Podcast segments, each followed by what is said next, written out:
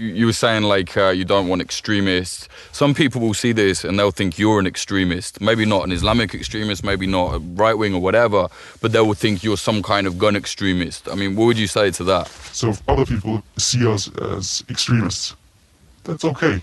But what I can tell is we do not want harm to anyone. We want everyone to live peacefully amongst each other. And we want people to have the freedom of speech, and the right to bear arms. And if that's too politically extreme for you, fuck yourself. commanding you to bow down I'm on your side. by branding you as a rebel, But you're not. a traitor,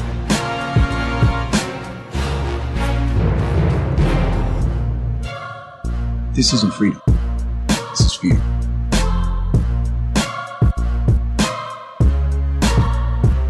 we are not the government.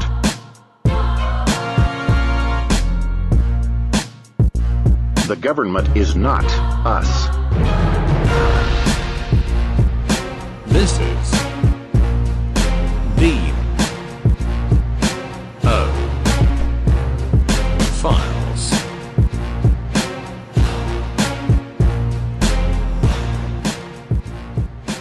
Welcome, welcome, welcome to Dean O Files. Being recorded on this Tuesday, the 12th of October 2021. Opening up with uh, Jay Stark from the Popular Front uh, documentary, short documentary called Plastic Defense. Jay Stark, uh, everybody, uh, it, it was this week or last week, this week over the weekend. It was, I guess, revealed to the community at large that Jay Stark had passed in June. Jay Stark is the man who invented uh, the FGC 9. This is uh, it, it Jay Stark was responsible for a great leap forward in liberating people generally, and so uh, if you would like to honor that memory, print yourself a gun. Um, doesn't have to be an FGC nine. That's kind of a project. Print a Glock, print something, but print yourself a gun. Start printing things. Do that uh, if you want to honor Jay Stark's memory. There's also uh, some cool STLs. There's an STL somebody made of Jay Stark. It's like a bust. I might uh, I might link that, but I will certainly link the Plastic Defense um, the Plastic Defense documentary in the show notes. And that's all I really have to say about that. I didn't know him personally. I'm kind of tertiarily related to the 3D printing community, but I've spoken with people who did know him, and by all accounts, uh, an absolute hero. So, with that out of the way, let's move on. Uh, opening up with an interesting article. This is the second interesting article in two shows where the interesting article is written by Josh Blackman. This is not on purpose, I promise. It's just the Volokh Conspiracy is a blog that I check relatively consistently, and he happens to have written a couple of interesting things in very quick succession. This published on the 11th on the Volokh conspiracy. District Court Jacobson essentially applied rational basis review and found that the vaccine mandate was rational. I'm going to read the first paragraph and then contextualize it for you a little bit. On Friday, a federal judge rejected a challenge to Michigan's state vaccine mandate. Uh, Eugene blogged about the case, and there's a hyperlink there. The court accept Eugene is Eugene Volokh, by the way, the guy for whom the Volokh conspiracy is named. Uh, back to the story. The court accepts the mythicized account of Jacobson. The court finds that Jacobson, quote, essentially applied rational basis review and that Supreme Court precedent is, quote, binding. To support that conclusion, the court does not cite any Supreme Court cases, not even Jacobson itself. He couldn't because the word rational, I should say it couldn't, because the word rational appears nowhere in the district court decision. Instead, the court cites Judge Easterbrook's decision in Klaassen v. Trustees of Indiana University, Justice Gorsuch's concurrence in Roman Catholic Diocese of Brooklyn v. Cuomo, and Harris uh, v. University of Massachusetts Lowell. Um, okay, so that's the first paragraph there. Uh, actually, let me read the next sentence. Let me be very clear here there is no binding Supreme Court precedent holding that vaccine mandates are reviewed with rational basis review. Okay. Which is an important piece of information. Jacobson v. Massachusetts. This is the case which uh, upheld the idea of a uh, vaccine mandate with a buyout option. Basically, a fee or fine that you have to pay if you don't get the vaccine um, some reasonable fee or fine. What exactly that means is entirely undefined, but Jacobson v. Massachusetts is considered to be the legal basis by which the government can force people to take a vaccine or pay a ticket or whatever. Uh, it would be it wouldn't be a ticket. It's not allowed to be criminal. I don't think so. It would be a fee or a fine. Um, in any case, Jacobson v. Massachusetts was a foundational sort of opinion with regard to uh, the uh, the case of Buck v. Bell. Buck v. Bell was a case which upheld forced sterilization, the majority opinion written by uh, Oliver Wendell Holmes Jr., just Oliver Wendell Holmes Jr., uh, in which he says three generations of imbeciles are enough, etc., etc. The man was an absolute scumbag. But Buck v. Bell refers directly to Jacobson v. Massachusetts. Uh, so I, I, I, I think it's possible to get uh, a little bit of movement around Jacobson, a little bit of limitation of Jacobson uh, when, with some of the cases that are going to come up regarding vaccine mandates. But that is why Jacobson matters, and that is why the level of review with which Jacobson is reviewed matters. And um, I don't know if I've talked about the levels of constitutional review before. Rational basis, intermediate scrutiny, and strict scrutiny. Um, I probably have somewhere. I know I'm going to on the Second Amendment show because I have to to contextualize that conversation as well. But just a very quick rundown rational basis is can the court come up with any rational reason that the law would exist? And if so, it's a fine law. Uh, intermediate scrutiny is much more complex. Uh, strict scrutiny, um, intermediate scrutiny is not much more complex. It's just it's all word games at this point. Anyway, intermediate and strict scrutiny are both uh increasingly strict from rational basis. Where by the time you get to strict scrutiny, you have to uh, the government has to show a i think a compelling government interest and they have to show that the law is the least restrictive means by which they can achieve that interest. I think that's strict scrutiny and how it's worded. I always have to look it up when i talk about it. But um in any case don't take that as gospel. But in any case rational basis is the it, it, it's really hard for a lot to fail under rational basis review. But um here we have courts saying that Jacobson was a rational basis decision. There's no basis for that. Uh, and this article goes over that fact. Moving on to the news. That's going to be linked in the show notes as well. Um, I'll just read the headline again. District Court Jacobson essentially applied rational basis review and found the vaccine mandate was rational. Written by Josh Blackman, published on the 11th. Moving on to news, published on the 8th, written by Adam Steinbaugh at thefire.org. Emerson College poo poos free speech, deflecting criticism over censorship of China kinda sus stickers. Emerson hides tweets critical of China's government. This was a this was a hilarious thing that I saw on Twitter. Actually, is where I first saw this.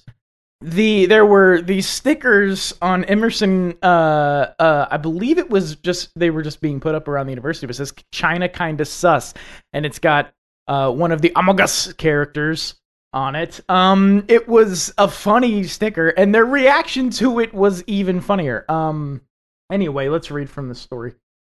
Oh bother! Tweets as innocent as an image of Winnie the Pooh. Feel the sting of Emerson's censorship. The first rule of holes is simple but important. When you find yourself in one, stop digging. The first rule of censorship is just as simple and just as important. When you're called out for censorship, stop censoring censor uh, stop censoring. I'm sorry, I almost read that as if it was two sentences uh, or one sentence. When you're called out for censorship, stop censoring. Censorship in healthy societies tends to draw attention, making it an effective way to temper public criticism.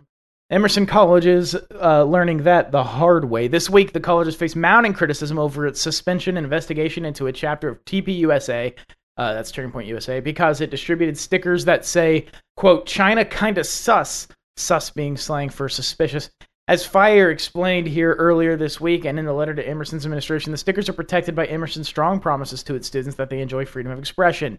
Even if the stickers were construed as critical of Chinese people as opposed to criticism of China's government, the stickers borrow, uh, this is a parent, the stickers borrow uh, the hammer and sickle emblem of the ruling Communist Party and refer to China, not Chinese people. The distribution of written materials others find offensive is not alone. Uh, I don't like this sentence. The distribution of written materials others find offensive is not enough alone to amount to discriminatory harassment. Unfortunately, Emerson's response to the stickers wouldn't be the last time that week the college fumbled his response to speech about China's government. As critics took to social media, Emerson began using a Twitter feature that allows users to hide unwelcome replies from general view. Hidden replies can be seen by clicking the View Hidden Replies on individual tweets. Emerson's ham handed efforts at censorship soon found it with its hand caught in the honey jar. Doubling down on censorship, Emerson hid a variety of tweets, including some that consisted of no more than a picture of Winnie the Pooh, an image that has become an emblem of resistance to China's state censorship, as authorities have cracked down on comparisons of President Xi Jinping to the cartoon bear. Uh, this was pointed out on Twitter, and then there's just several pictures of it uh, down at the bottom of the story. This is not a good look for Emerson, and it's doing its best to make sure you can't see it. Fascinating little thing. Um, there, the Emerson College bio. I'm opening this in a new tab real quick. Where independent minds give voice to daring ideas. Whatever you say, Emerson. Whatever you say. Moving forward. Bad news. Uh, well, I don't know if it's bad news. It's sad news because there could have been some interesting information to come out of this. It's not like it would have changed anything, but in any case, from Al Jazeera, found this via uh, antiwar.com. Here's a cool thing about antiwar.com. If you are, if you're thinking, if you're like me, and you think to yourself every now and then, self, I haven't really heard anything about X for a while. Um, for example, Yemen, which is what I did. I, I, hadn't heard anything about Yemen for a while. And so I said, ah, let's see what antiwar.com has about Yemen. So you go to antiwar.com, you go to news, you go to the regional uh, link, and then you just click on Yemen. Or uh, I click on it's it's you have a list of regions. You click on that, and then you can click on a specific country, and it just gives you the news for that country. And it was in doing so that I discovered this story from Al Jazeera. A major setback UN ends Yemen war crimes probe. Rights groups criticize the move, with Dutch Ambassador Peter Becker saying the council has failed the people of Yemen. I was considering doing a bad Dutch accent, but I elected not to. You're welcome. This is published on the 7th of October. The UN Human Rights Council voted to end the mandate of experts investigating war crimes in Yemen in a blow to Western nations who wanted to probe the probe to continue. The 47 member council voted against renewing the mandate of the group of eminent uh, international and regional experts on Yemen, GEE. That's not all those letters. On Thursday, which in August 2018 reported evidence of possible war crimes committed by all sides, including a military coalition led by Saudi Arabia, which the United States is funding and supporting. Saudi Arabia has been in the that's not in the story, that's that's my editorializing. Saudi Arabia has been in the past, but it's true uh, accused of attempting to shut down the investigation, with Human Rights Watch in September 2018 saying, "Right, uh, I never know how to pronounce this name. I, have only ever said Rida, but it might not. But it sounds too close to writer. It feels strange to say it that way. Was making a blatant attempt to avoid scrutiny for its conduct in Yemen. The Human Rights Council in 2017 agreed. Right, by the way, when I say that name, I mean the capital of Saudi Arabia. Um, the Human Rights Council in 2017 agreed to send a group of eminent experts to Yemen to investigate abuse nearly two years after the Saudi led coalition launched a devastating military offensive in support of internationally recognized President uh, Abd Rabu Mansur Hadi, uh, who was toppled by the Houthi rebels. The Saudi led coalition has been accused of bombing schools, hospitals, and other civilian targets, while the Houthi rebels, who control much of northern Yemen, were also accused of major violations. Catherine Shakhtam, former Security Council consultant on Yemen, told Al Jazeera that the vote was not a surprise. However, she added, a lot of people will be disappointed because it's a failure on the part of the UN. But from a political perspective, finding the real solution to the ongoing crisis in Yemen, pointing fingers may not be the right way to reach a peaceful resolution to the conflict. Oh, goodness. I'm going to skip. There's a section here on the first draft resolution. I'm going to skip down Saudi lobby. The Cairo Institute for Human Rights Studies said the vote amounted to a blatant attempt by Saudi and its allies to ensure blanket impunity for themselves after having been linked to war crimes and other grave violations of international law in the country. Rights activists said this week that Saudi Arabia lobbied heavily against the Western resolution. Yada, yada, yada. Uh, I'm going to stop reading this story there. It'll be linked to the show notes. Um, yeah, so they are no longer, the UN is no longer investigating war crimes in Yemen. That's sad. Uh, like I said, I don't think it would have changed anything either way, but this is this is the this is one of the worst things happening. Scott Horton's fond of saying it's one of the worst things happening on the planet today. What's happening in Yemen and the United States is is a responsible party. This is something nobody's speaking about either. But we will move on. Uh, from Reason posted. Uh, oh, this is from the November 2021 issue of Reason. I'm not going to read this whole thing. It's going to be rather long, I think. But this might as well link this as another interesting article if it's going to be that long. I wouldn't call it news, but it's a well, it is news, but I wouldn't call it uh, simply news. A drone whistleblower goes to prison too often. The government punishes citizens who reveal the state's true behavior to their fellow Americans. This is written by Scott Shackford. A federal judge in August sentenced Daniel Hale to 45 months in federal prison for informing the American public about secret drone killings by the U.S. military. Hale is a former Air Force intelligence analyst who shared classified documents with reporter Jeremy Scahill. Those documents, published in 2015 at The Intercept and in a book called The Assassination Complex, revealed that secret drone assassinations in Afghanistan, Yemen, and Somalia had likely killed untold numbers of innocent people, a fact the U.S. government had concealed.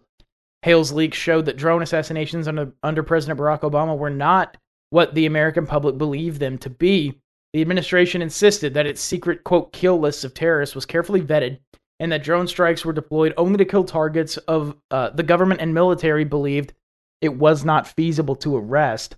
The reality Hale revealed was that the targeted strikes regularly resulted in the deaths of bystanders. The government hid this fact by classifying anybody killed in a U.S. drone strike as a militant, even when he was not a target. This obfuscation allowed the government to insist it was minimizing civilian casualties. Uh, you know what? There's not that much left. I'll just finish it. I thought this was going to be longer than this. The feds caught up with Hale in 2019 to charge and charged him with espionage. Hale acknowledged that he violated the law and pleaded guilty to sharing classified information, but he refused to apologize. In a lengthy handwritten letter to the U.S. District Judge Liam O'Grady, Hale described an incident in which a drone strike he had helped arrange failed to kill its target, an Afghan man allegedly involved in making car bombs, and instead killed the man's five year old daughter. Quote, now, whenever I encounter an individual who thinks that drone warfare is justified and reliably keeps America safe, I remember that time and ask myself how I could possibly believe that I'm a good person, deserving of my life and the right to pursue happiness, Hale wrote. Prosecutors argue that Hale leaked the documents to boost his ego, and that doing so put Americans at risk. Quote, Hale did not in any way contribute to the public debate about how we fight wars. Eat shit, U.S. Uh, Assistant U.S. Attorney Gordon Kromberg said in court. Quote, all he did was endanger the people who are doing the fighting. Fucking what? Ah. Hale's sentence is an example of how the federal government misuses laws meant for spies who reveal classified information to our country's enemies. Too often it punishes citizens who reveal the government's true behavior to their fellow Americans. Uh, uh, this, this prosecutor's position, he didn't in any way contribute to the public debate about how we fight wars. All he did was endanger the people who are doing the fighting. With, from, from a container in Nevada with a joystick? Is that who's endangered by this? I don't I don't understand. I don't understand. Anyway, uh, let's continue with privacy invasion and uh, how privacy is dying in this country. The government's secret Google search warrant trap, written by Andrew O'Sullivan, published also on the 12th. Keyword warrants came up recently. Uh, I believe there's an FBI case going to the Supreme Court that deals with keyword warrants. Uh, continuing. It's been 20 years since 9 11, which means it's also been 20 years since America's public debates about government surveillance under laws like the Patriot Act. It's been amusing to look back and see commentators clashing over hot button topics like whether the government should have access to things like library records. Two decades, two plus wars, and wow, it's like seven wars and too many exposed warrantless government surveillance programs later, the idea that the biggest threat to liberty is Uncle Sam scrounging around to find who checked out chemistry books from a Connecticut branch library is almost charming.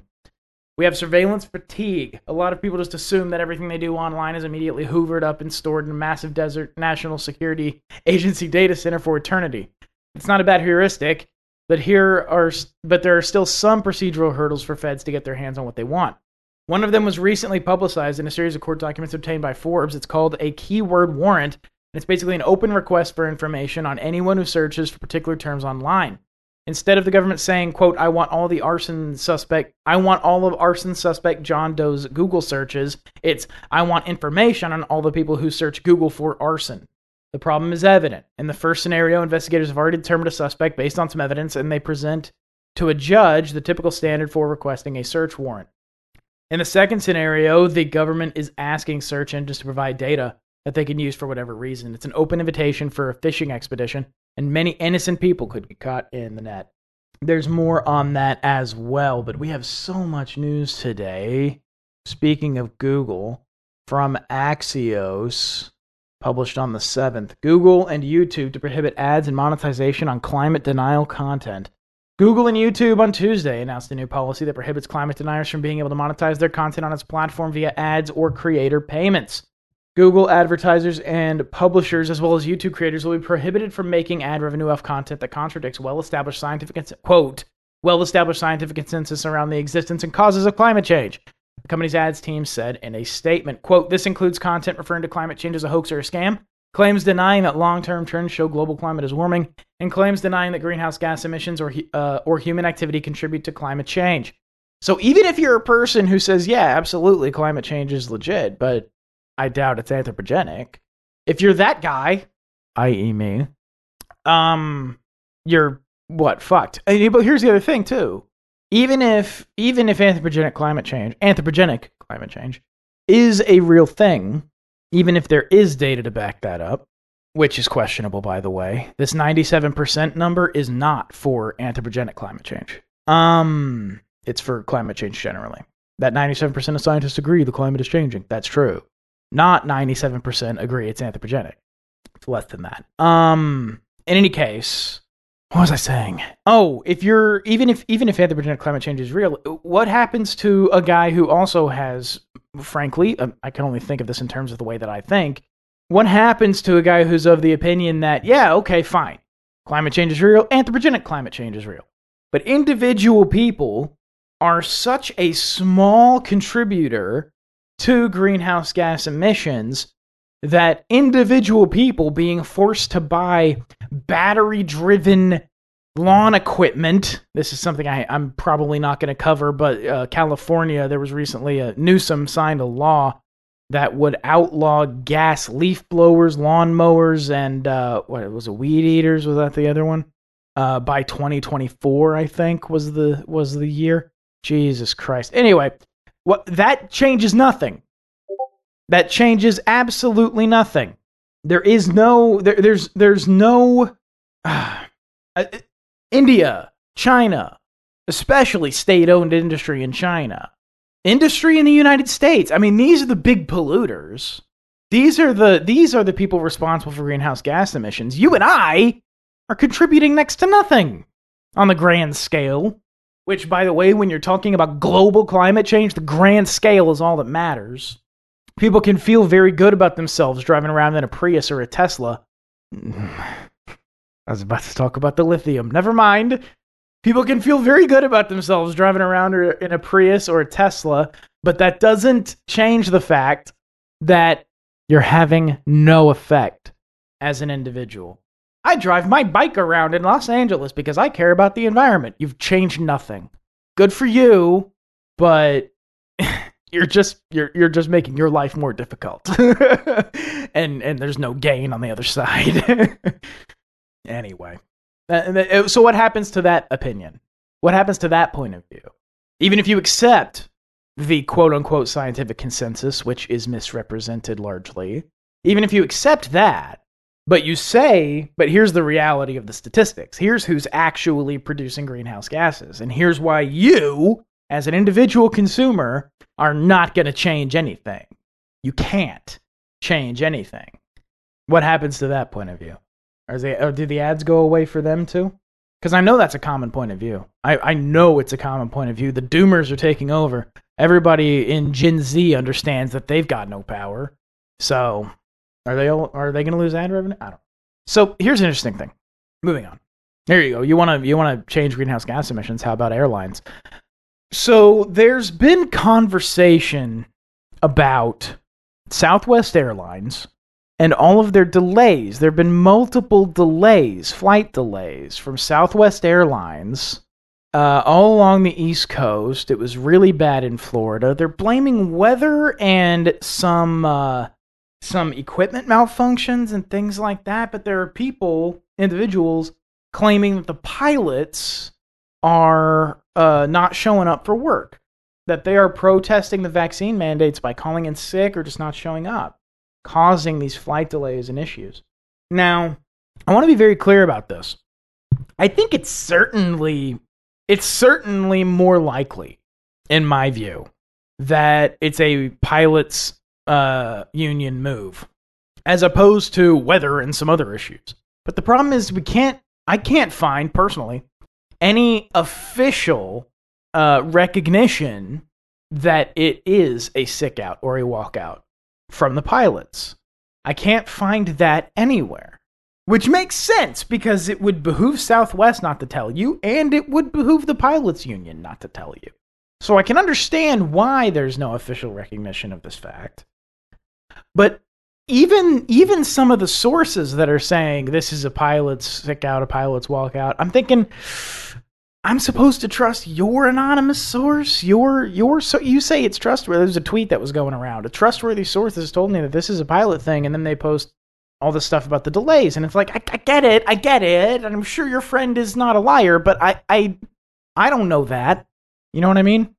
There's no real official confirmation, and I, I don't like it. Uh, this is the thing. I don't like it when a story becomes the narrative before it's been verified.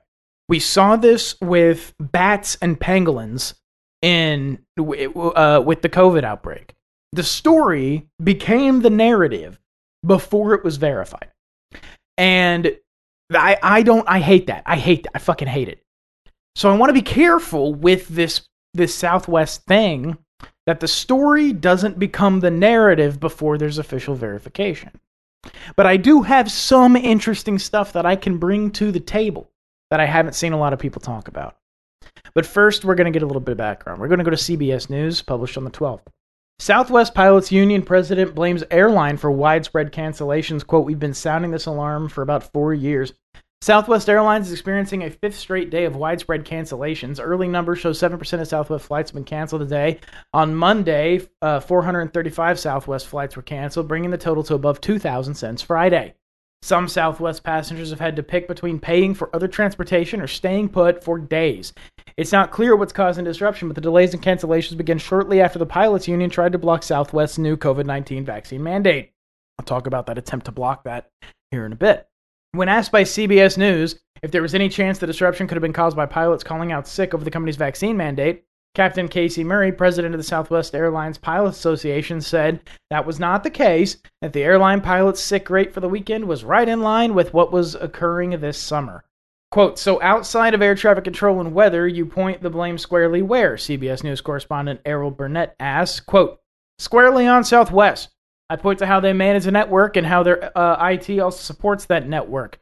Once a little hiccup occurs due to internal processes, our pilots aren't getting to be where they uh, aren't getting to where they need to be. We've been sounding this alarm for about four years and have seen very little approach to correcting it, Murray said. Southwest has declined to comment on Murray's claims. It has confirmed staff shortages, but not due to the mandate. The airline says it's been the case since before the pandemic and blames weather and air traffic control issues for the cancellations. So, not even the president of the union will give an official verification that this is a walkout or a sickout. And it's still maybe, again, it behooves them not to make the public aware of that. Part of the reason for that being, I mean, you know how fucking pissed off people get when a flight gets delayed. There's a certain degree, there's a certain point at which, I mean, the public will stand behind Kellogg's employees striking, but as soon as it affects their travel plans, uh, you don't really have that support anymore. But I did find on Court Listener, luckily, some uh, some uh, wonderful people at uh, using the recap R E C A P. That's Pacer backward. Uh, some wonderful people have uh, who use that have uploaded to Court Listener the uh, amended complaint and the motion for a restraining order and preliminary injunction uh, filed by the Southwest Airlines Pilots Association, SWAPA, against Southwest Airlines to enjoin the mandate. And what that means is the Pilots Association wants to legally block that mandate from coming to fruition. It's a very interesting thing. I downloaded this, I skimmed it. It's, you know, it's it's a motion. It's a motion to enjoin. But it's kind of interesting that this is all happening at the exact same time. This this motion hit court listener on the 8th, and it says that it was uh, entered on the 8th, which is just about when some of these problems started. Interdasting. Interdasting, as they say. In other legal news, another Josh Blackman piece. Trust me, I'm not I'm not stalking his blogging.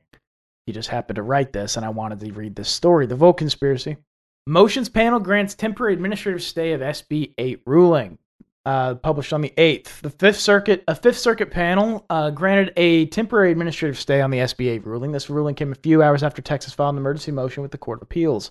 The United States was directed to file a response by Tuesday, October 12th at 5 p.m. Presumably, the temporary administrative stay will last at least that long, if not longer. As of now, SB 8 is back in effect. Clinics that performed abortions over the past 48 hours may face liability in future suits. So, what happened? This is what happened. On the 8th, the Fifth Circuit stayed an injunction that had been granted by a district court, federal district court in Texas, when the DOJ sued to enjoin SB 8. The Department of Justice sued to enjoin SB 8. The Department of Justice has been really expanding its sort of uh, mandate recently. I believe they also investigated the Georgia election rules uh, and sued over that. But they went to Texas. The DOJ went to Texas and said, okay, we have to enjoin, we have to get an injunction against SB 8. We have to stop SB 8 from going into effect. That was granted at the district court level. The state appealed to the Fifth Circuit, and the Fifth Circuit stayed the injunction. Which means that the injunction has now been frozen and SB 8 is back in effect. This is a mess, but what it looks like, and, and I think actually Blackman wrote something else on this, that there's there's very little likelihood that the DOJ actually has a cause of action here, and they should be filing today. Um, we'll see what comes of this, but they should be filing their response today by end of day. So SB 8 is back in effect after having been enjoined for about 48 hours. It was back in effect on the 8th. Same day that those uh, motions were filed. It's very interesting. The legal world is is really moving quickly these days. Um, it's uh, it's a it's a weird thing to see because usually you can trust like, oh, okay, so this case just got out of district court. All right, I'm not going to hear about it again for a year. But um, not so, uh, because everything is being done with injunctions and mandates and things like that. Because so everything's going much faster. Everything's being decided on an emergency basis. All right, this is an interesting story, also from Volokh. Published on the 12th. School board seeks to prevent web posting of materials it released to fulfill Freedom of Information requests. Is written by Jonathan Adler. The Goldwater Institute's Tim Sandefur reports on one of his organization's new cases quote from the uh, from all of this is quoted from the Goldwater Institute. When Deborah Tisler and Callie Oettinger of Fairfax County, Virginia, suspected their local school district was wasting taxpayer money on excessive legal fees, they did what responsible and engaged citizens do in a democracy. They asked to see the receipts. They have that legal right under the state's Freedom of Information Act. And the school board turned over 1,000 pages worth of information. Then it realized that something in there was embarrassing, and that's when things got ugly. The school board demanded that Callie remove the documents from the website where she'd published some of them after having redacted any con- confidential information. That's right, Callie blacked out personal info before posting the documents because the school board failed to do so. She had no legal obligation to do that. The U.S. Supreme Court's made it clear that you have a constitutional right to publish lawfully obtained information without the government. Or, I'm sorry, about the government. But she still chose to take that precaution. What wasn't enough for school bureaucrats, they filed a lawsuit against Callie. Uh, I'm sorry, that wasn't enough for school bureaucrats. They filed a lawsuit against Callie and Deborah, asking the state court to force Callie to take the documents off her website and to order Deborah to return them. That last part is bizarre since these aren't physical documents, just computer files, so it's not clear how you returned them. But in any event, the point was clear. School board officials are demanding censorship. The natural question to ask is why? What does the Fairfax County School Board not want the public to know? On Thursday, the board told reporters that Callie and Deborah publicized private information about other people's kids. That's a lie. Callie and Deborah never published private information about the kids or school employees. It is an intentional lie, too. How do we know? Because the board did not make that claim in the complaint it filed with the court. Instead, it only told the court that Callie and Deborah have documents the board doesn't want them to have. The board knows it would get in a lot of trouble if it told the judge that Callie and Deborah published any private information, since it isn't true. In other words, the board is willing to lie to the press, but not to the court. Uh, and now back to uh, Jonathan's. Uh, this is the end of the copy paste, and we're back to Jonathan. A state court apparently granted the school board's request and ordered the documents taken down. Tisler and Oettinger have complied with this order pending a hearing later this month. Oettinger's account of the school board's legal action is linked. As Sandefur explains, there is no basis for the court's order, as the First Amendment protects the distribution of lawfully obtained government documents. I would also note that it's ex- exceedingly difficult to make documents disappear once they've been posted on the web. Via the Wayback Machine, I found two additional posts of the documents that appear to have been taken down, perhaps in response to the court order. The demand to take down the documents is not only unlawful, it also appears to have been ineffective. Perhaps the issue is not merely how much the Fairfax schools are paying their lawyers, but also whether they're getting their money's worth. Uh, just a couple of more, just a couple more stories. No, one more story. I have one more story. it's been a, it's been busy news, busy, busy news. I'm actually happy to see it because you know during COVID there was no news. All the news was just COVID. Um, and everybody knew it. That's the other issue too. This is the problem. This is the problem with major world-shaking events that end everyone's lives for a moment. Is um, everyone knows the news. So somebody like me who's like, hey man, I want to talk about the news and sort of, you know, tell people what I think about the news and, you know, look at the news through this lens. Everybody already knows the news. There's no, I'm not bringing anything new to the table. It's one of the reasons for that hiatus. The, the, the, the, I didn't have anything to offer. Moving on though. I'm glad there's new news, is what I'm saying. New news. Did I say no news? New news. The 11th, published on the 11th. From Reason. Mom sues cops who arrested her for leaving a 14 year old daughter home alone. A federal judge has ruled. I'm sorry, I didn't credit the uh, Lenore Skenazy. It looks like I'm not. I'm sure I got that last name wrong. A federal judge has ruled that two cops who work in a, at a public school in Midland, Texas, can be sued for seizing a 14 year old from her family apartment because she was there alone. Despite her pleas, the officers did not let the girl call her parents for hours, nor would they let her pick up the phone when her father called. They also searched the family home without a warrant.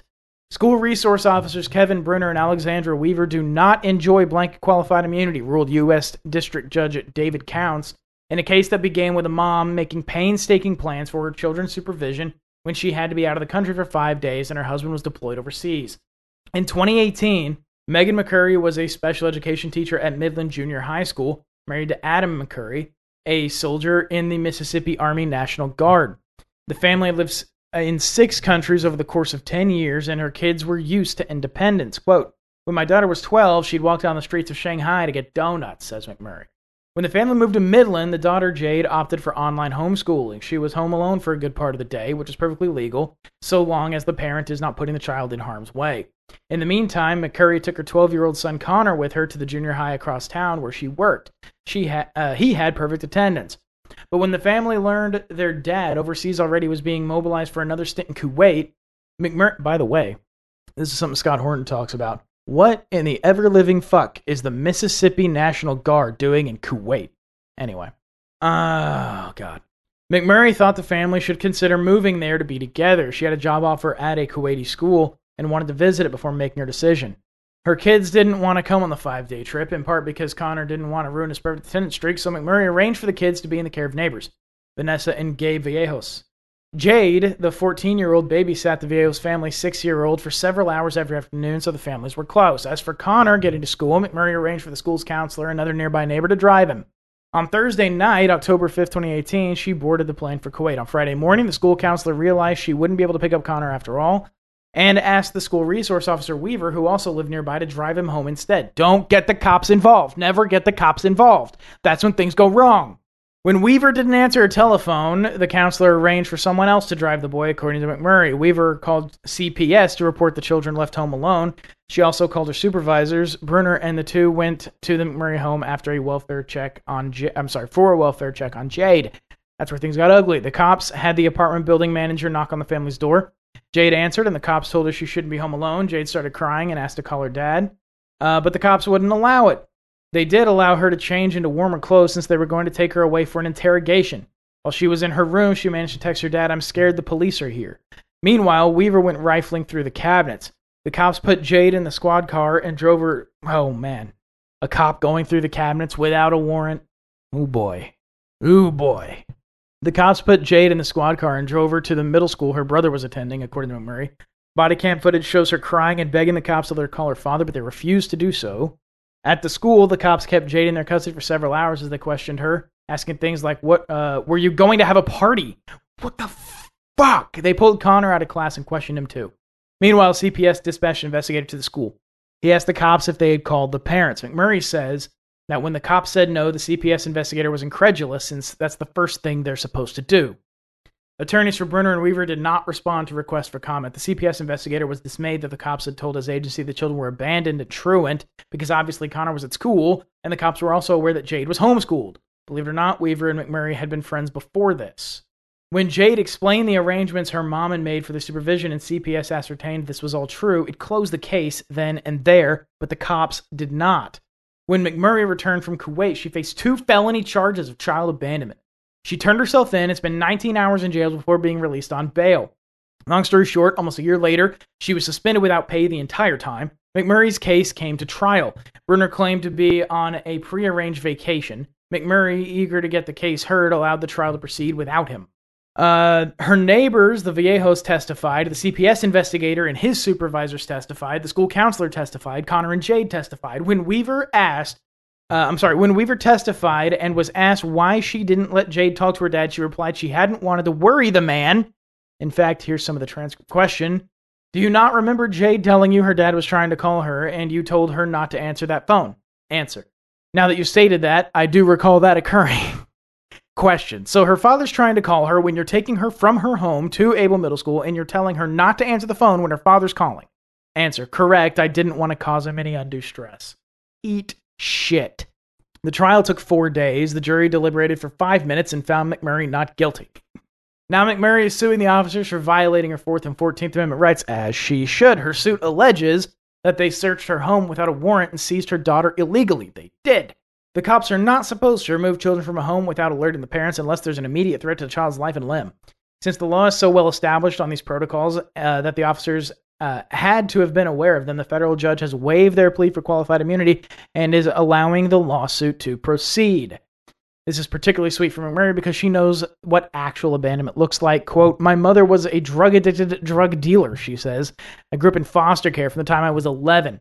I would be in a two week shelter and then a 30 day shelter. You know how it goes. I went to 25 different high schools. By the time I graduated with a 4.0. It was her hard won resilience that got uh, her to adulthood, and resilience is exactly what she and her husband are trying to instill in her kids yada, yada, yada, yada. Uh, down at the bottom, quote, My parents have taught me to. Uh, da, da, da, Jade wrote that she wants everyone, quote, to know that these two officers did what these two officers did to me and my family for no reason. Quote, My parents have taught me to work hard for anything I want, to self advocate, wrote Jade. I may not have known my rights that day, but they definitely didn't inform me either. Uh, I knew what they were doing was wrong.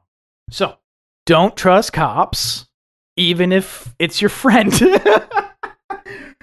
the story does point out that the that the the cop the uh, the woman here was friends with one of these cops uh, before uh, the cop went and kidnapped her children um, and interrogated them and violated her Fourth Amendment rights by going through her cupboards without a warrant.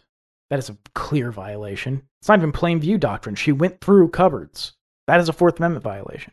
In any case, I know that was a long story, but I wanted to get through it because it's quite a good story because no qualified immunity. Qualified immunity was denied.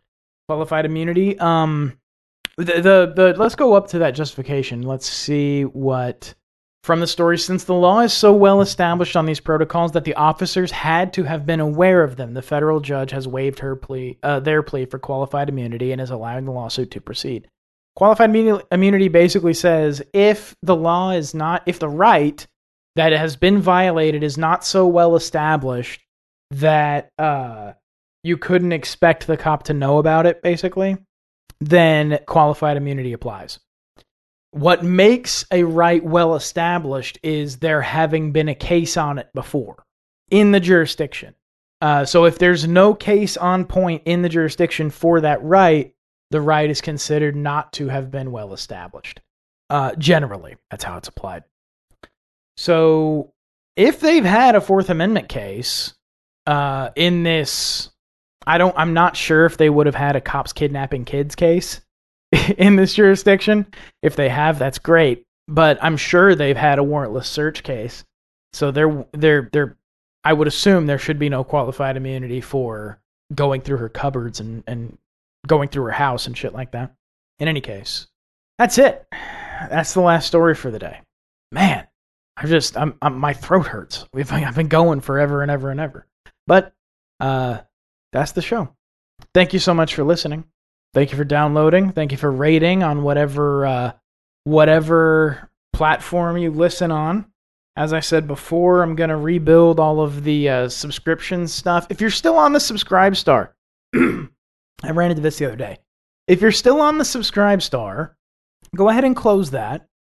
Uh, I can't close that until um, until there's no one on the account anymore. So if you're still on the subscribe star, I believe it's uh, actually I, th- I think it's Circe and Absurdus Fool actually are still producers of the show. In fact, they were in the credits uh, last episode. Uh, I think that's who it is. No, I do know that's who it is. If you're still on the subscribe star, go ahead and and uh, and jump off of that so that I can close that. And I'm gonna go somewhere else and do something else. I'm I'm I want to do something that's gonna make it a little easier to do bonus content. I want to do something that's going to make it a little bit uh it's a, a, little bit more built for my purposes. Um so yeah, that'll be that'll be coming, but it'll be coming uh, later on. I got to build it all out. Uh, in the meantime, like I said, I just came off a long hiatus, so nobody should feel bad about not not uh, not supporting the show. Many of you supported the show through that hiatus, which allowed me to keep the website up. It allowed me to keep uh, it allowed me to keep the shows hosted, things like that. Um, so I'm I'm very thankful for that uh, through that time, but I want to rebuild that stuff. So, uh, but again, thank you very much for downloading, for rating, for reviewing, for listening, for uh, telling a friend if you want to tell a friend about it, about the show. And that's it. That's it for today. Thanks so much.